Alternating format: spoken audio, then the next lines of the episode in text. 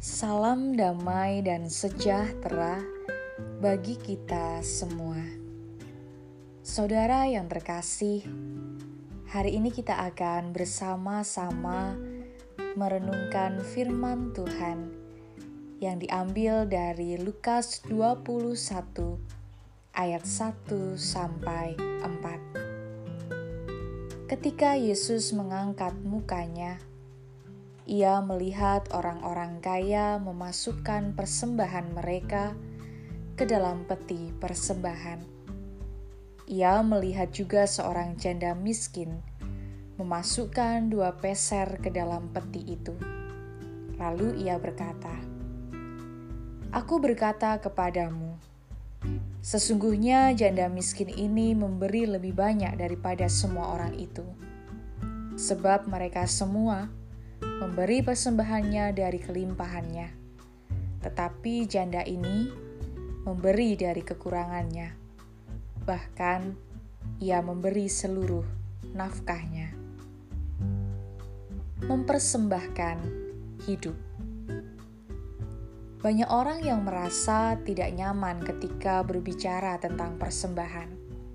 Katanya, kan persembahan tidak perlu dibicarakan itu privasi pribadi orang kepada Tuhan. Mau memberi berapa saja kan, terserah yang mau memberi persembahan. Memang, tetapi lebih dari nominal.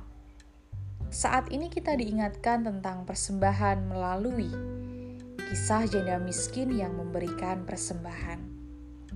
Dalam kisah ini sebenarnya dilatar belakangi kecemasan Yesus terhadap pemimpin Yahudi yang melakukan praktek persembahan secara keliru.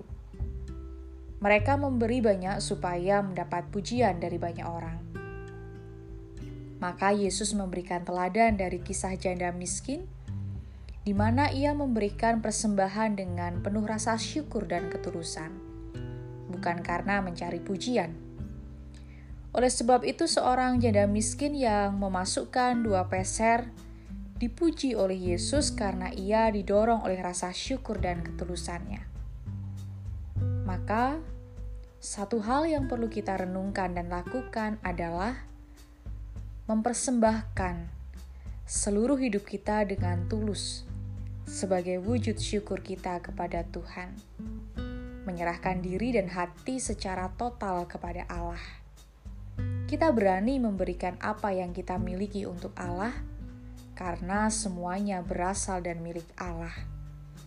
Percayalah bahwa Ia sendiri yang akan mencukupkan dan melimpahkan berkat di dalam kehidupan kita. Maka, jangan pernah memberi persembahan dengan hati bersungut-sungut, tetapi berilah dengan sukacita dan hati yang tulus. Selamat mempersembahkan hidup sepenuhnya untuk Tuhan. Tuhan Yesus memberkati. Amin.